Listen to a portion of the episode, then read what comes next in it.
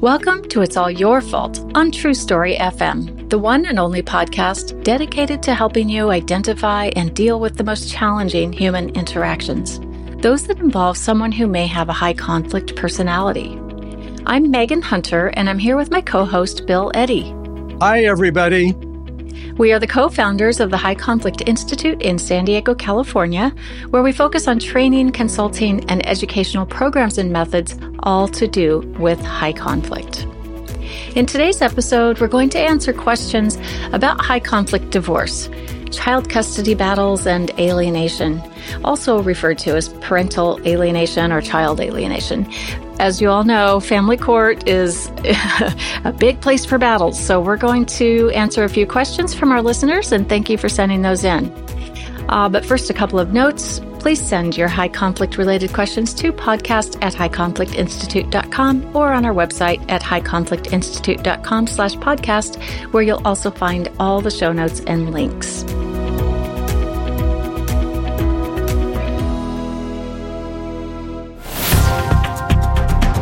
So, thank you for listening today.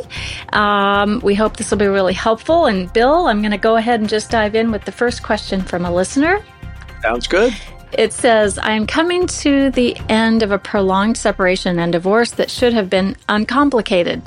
We have no children and both have financially stable careers, so no spousal support is needed. Now that I can see my former partner for his repeated pattern of blaming behavior, I've done my best to follow the suggestions in your book, Splitting. I'm trying to not be bullied and claim the possessions and accounts that are rightfully mine, though it's been a fight and he has involved the police. Due to several reasons in his distorted reality, he has consistently rejected offers in which he would pay me out of my half of the home that we own together. We failed at mediation, and my lawyer, therapist, and high conflict legal consultant all believe mediation will fail again. The amount for the house that I would get uh, would barely cover legal costs of taking this to court and would cost me many more months being connected to him. Settling without being paid for the house feels like a concession to his distorted reality. How do I reconcile my want to settle and cut ties versus the want to stand ground as a formerly emotionally manipulated ex partner? This really comes in my mind in the category of choosing your battles. In other words, there's no perfect answer to this. You have to weigh for yourself what's more important. One of the big things that people get stuck on is they want to convince the emotionally manipulative ex partner that they have been emotionally manipulative and and inappropriate and it probably is helpful to know that that will never happen. Uh, if they're a high conflict person if they have a personality disorder and this is if then they don't have self-awareness.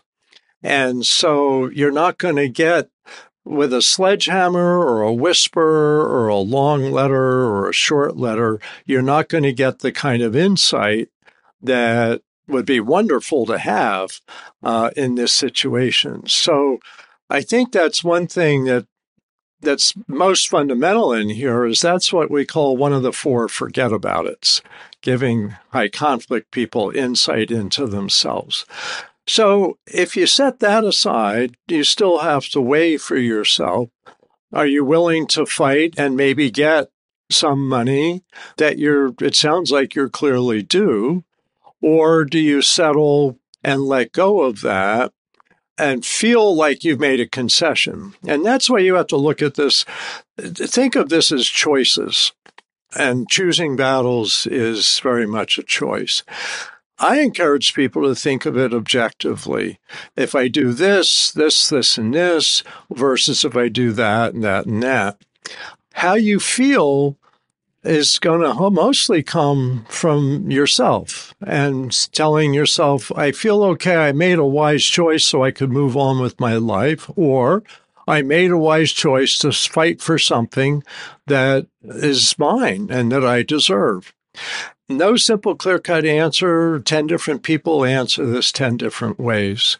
So I think the thing is look at weighing.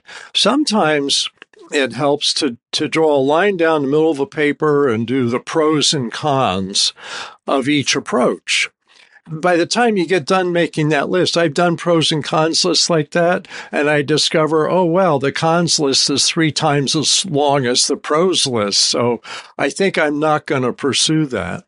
But the other thing is that's kind of a left brain decision making system is then set it aside, go for a walk or play a game or talk to a friend, but don't think about it. And then sometimes it pops into your mind a reason, yes, you really should set limits and proceed here and fight for what's yours, or it's really not worth the battle and your life is more important than this issue. So those are some ways to approach it because we can't, you know, make it clear cut with these kinds of personalities. It's choosing your battles. Yeah, I, th- I, I think people are often disappointed uh, that there's no magic wand that will the work with everything um, in high conflict. But you know, like you said, picking your battles and uh, having those little little um, successes along the way. And I think you feel empowered when you have maybe written that pros and cons list, and you can make a, a very informed decision, or at least as most as as informed as you can be. One more thought, and that's about the mediation. With high conflict people, I encourage people to try mediation once. And if you're making some progress, meet again. If you're not making any progress, once is enough. Don't beat your head against the wall. Um, either move on to the court system and have decisions made or decide it's time to just stop the battle. But prolonging mediation with high conflict people really leaves people feeling frustrated and you spend the money that's not, and I'm saying this as a mediator for 40 years. I totally believe in mediation, but I also believe that high conflict people uh, some high conflict people just will go nowhere in mediation. And once you figure that out, stop pursuing mediation. And so, how would you recommend stopping that? Uh, does it will it will it uh, kind of make the other party flare up? Mediation usually works with several sessions. So if the first session you feel like this is a total dead end, the other side's not at all flexible, and I don't see any reason that this would change, then don't keep hitting your head against the wall. If something changes, there's new information, or the other person does make a small concession that you think, well, maybe there's some room here, then definitely give it another session, another try. So it's just basically whether to keep having sessions. That's how it stops often is people go, okay, nothing happened here. There's no reason to have another session, so we're done. And so it's it's really a form of setting a limit, making a decision for yourself and, and setting a limit and, and and saying what here's what I'm going to do. Instead of feeling like I'm so pressured by the other party that I don't know what to do and I'm walking on eggshells. But make a decision for yourself. That's okay. Yes, absolutely. Uh, so this is kind of a nice segue into the next question that's come up, which is how do you approach mediation for a high conflict divorce with a high conflict person? And how do you know when you need to consider the small win enough? Well, this does flow exactly. Seriously, when you start uh, a divorce case and you think it may or may not be high conflict, um, or you think it might be high conflict, is still seriously consider at least having a mediation session, you know, typically of at least two hours to give it a shot. Ideally, work with a lawyer who you can talk through strategy, um, what your options are, what to ask for, what's high priority for you, what's low priority for you, so that you feel pretty well prepared and you and your lawyer are on the same page. So you know there's a line I won't go past but I can be flexible within, you know, above that line.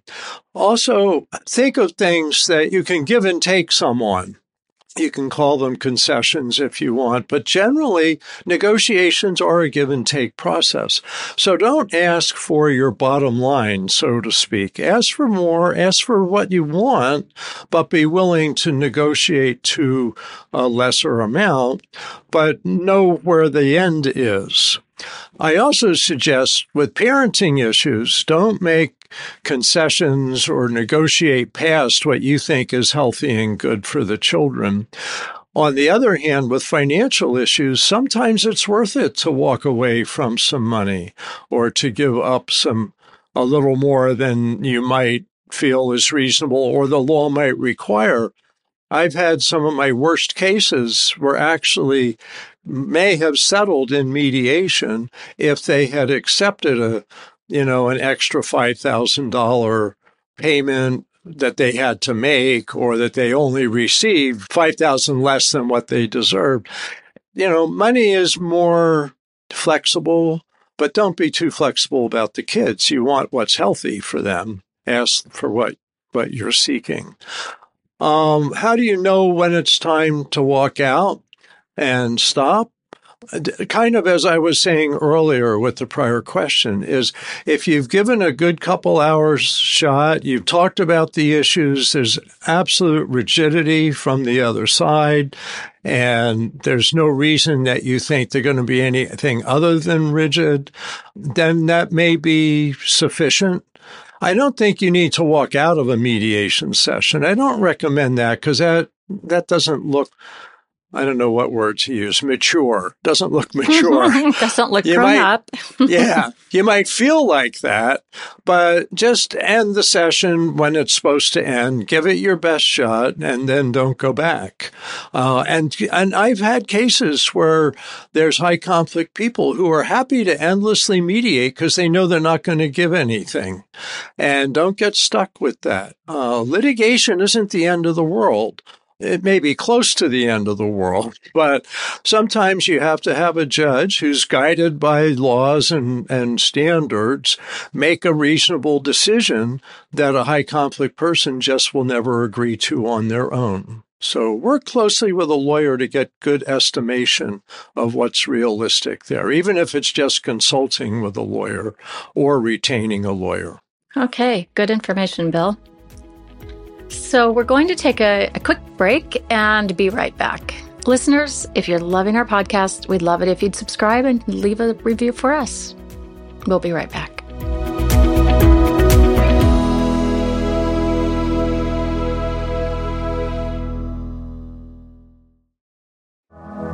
Hey, if you're a workplace coach or work in HR or anyone working with challenging conflict situations at work, we've created a coaching method that any coach can learn. The goal of New Ways for Work coaching is to help employees or whoever is taking it to learn personal relationship skills for productive relationships. Essentially, it gives employees a chance to learn new skills and to change before big decisions are made about their employment. Sometimes they're just lacking skills, and New Ways will teach them. If you'd like to know more about it, we offer our New Ways for Work coaching training two to three times a year. And these trainings are a combination of on demand, which you can watch 24 7, and Zoom training with Sherilyn Knapp and Bill Eddy on the on demand portions. You'll find the link for this in the show notes below. Sign up at highconflictinstitute.com forward slash upcoming dash courses or email us at info at highconflictinstitute.com. Okay, Bill, we're back after that short break, and uh, we're going to talk now about um, another high conflict uh, case, another question that's come in. Um, there's a lot of alienation that's happened, and this is coming from a woman who's who's married to a guy that's been previously married and has children and is is uh, you know having to deal with a lot.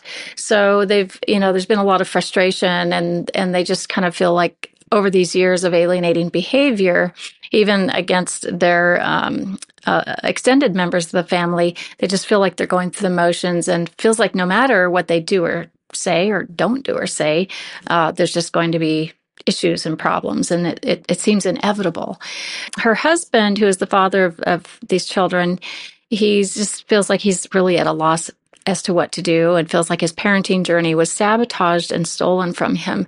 And I find that really sad, Bill. Just those words have a lot of impact, right? Sabotaged and stolen. There's only so many years you get to have a parent or to have a child, you know, in, in those formative years. So it's, it's not a very big part of an adult's life necessarily, but it feels like a very big part of a child's life. Um, and if you're in an alienation case, of course, it feels like a big part of your life. So I don't mean to minimize that. But uh, so in this case, the kids put their mother first above everyone and even themselves. I see that she has slowly disintegrated our importance to them, and the kids don't seem to see it. The youngest has made comments that her mom is a narcissist and scary, and knows if she doesn't do everything she says, that her mom will be scary. This includes what sports she does, cars she buys with her own money, friends that she has, clothes she wears, hairdressers she uses, and the list goes on and on. We've always had to take the high road to take the pressure off. They saw a counselor who we were told specialized in these cases, and the counselor's advice was to let the oldest child go and live with her mom and for us to just let go and stop trying, that she will come back to you later. Like I said, she hasn't and won't even look at us in public. I'm feeling discouraged and defeated. How can you help? This is a, a, very likely classic alienation situation. And alienation is an area that's it's just growing in importance and numbers of cases. We're up to now 20 to 25% of contested custody cases uh, reportedly have an alienation issue. And this is a worldwide problem. I speak in Canada a lot, and Canadians have written books about this as well as in the United States and other countries. Alienation is complex, so let me give you some basics about it. First of all, when a child resists a parent and doesn't look at you in public and all of that, there's there's at least two possibilities. One is that there's actually been some bad behavior by the parent they're rejecting. And that would be called realistic estrangement, you know, child abuse, domestic violence, uh, terrible parenting, verbal abuse, etc. That's often ruled out in these cases, but it has to be checked um, because they look the same on the surface. But if that's been ruled out, this looks like in this case it has, then what's the reason the child's resisting uh, the father and the new stepmother? So what happens with this is they're exposed to a parent who basically lacks emotional boundaries. So often you see uh, the mother in this case is likely trying to treat the children as her friends, her buddies, shares all her thoughts and feelings with them, especially her criticisms of dad, all of that. So there's a lot of sharing that's really oversharing that shouldn't be happening. Parents need emotional boundaries with their children. And if they don't, then you get situations like this it is alienating behaviors. There's no parental alienation syndrome. That's pretty much, you know, not recognized by courts and mental health professionals. On the other hand, alienating behaviors that can lead to such resistance are generally understood and accepted by family law professionals, mental health professionals, and courts. So you'll see behaviors as the thing to focus on. With that said, you've got one of these situations, it, it, it appears, and the question is what to do about it.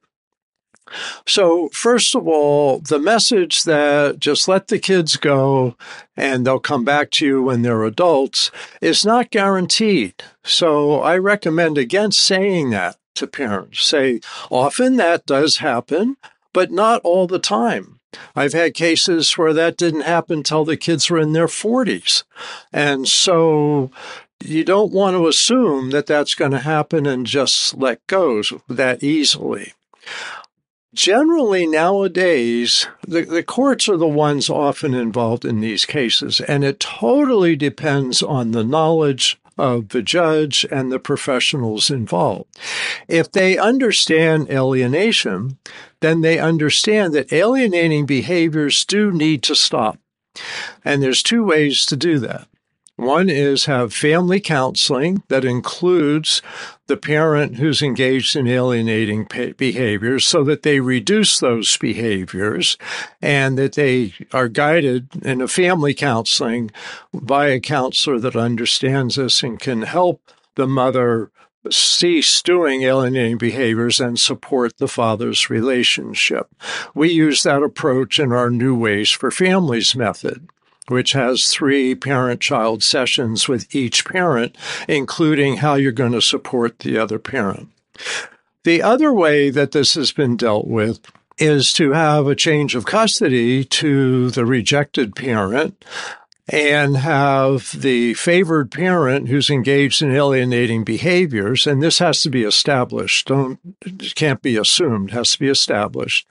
Then have that parent have no contact for a while. Now, a lot of alienation experts say 60 to 90 days of no contact while the child reconnects and lives with and kind of returns to the fav- the positive relationship that they used to have with the father. There's a lot of difficulty with that. Judges don't like to do that kind of large a method of intervention. And legislatures are now saying that you shouldn't cut off primary custodial parent like that. And so having reunification counseling with the rejected parent may be blocked um, or discouraged because of that. It's very much, to me, a live issue, but legislatures, including in California, are considering rules and laws like that, which is which is regrettable. But I know there's been some bad cases, and until professionals get better at doing this, I understand why legislatures have intervened. Those are two approaches. And the third is to let go. If you do let go, don't completely let go. I always encourage people send letters, send cards, send emails or texts and say, here's something I learned today. I thought you would like to know this. You know, tell them something you've accomplished. Don't make it about the conflict is talk about life those are three choices here. Remember choosing your battles. Do nothing but send cards, notes, things like that. Photocopy those so that you have a copy. Um, because someday the child may say, Why didn't you try to reach out to me? Why didn't you fight for me? And you can show what you did. So that's one option. The other options really push for family counseling that includes the parent that's engaged in alienating behaviors so that they change those behaviors. And the third is the, the change of custody and a period of no contact. Even if you get like an alternating week parenting schedule, that may help because the, the other parent isn't intruding during your week. But you have to decide if it's worth going to court and fighting like that. One last thing I want to say is in my book, Splitting, I recommend that in high conflict parenting disputes that you consider fighting hard for two years at most and then stop. I've had cases where they fought over alienation issues for two years. They didn't get better, they got worse, and then they stopped. And then three years later, the kids came around. So it can happen. There's no guarantees. Yeah, So it's a, just a sad and unfortunate uh, circumstance. And uh, I think there's things, like you said, that can be done to help. And uh, but again, no magic wand. Although we wish we had one. Maybe we should invent one, Bill. the look on your face is uh, saying we can't probably invent a magic wand. I, exactly, exactly. I wish we could. wish we could. Exactly. Well, we hope this has been helpful to everyone listening, and we thank you for listening to us um, week after week.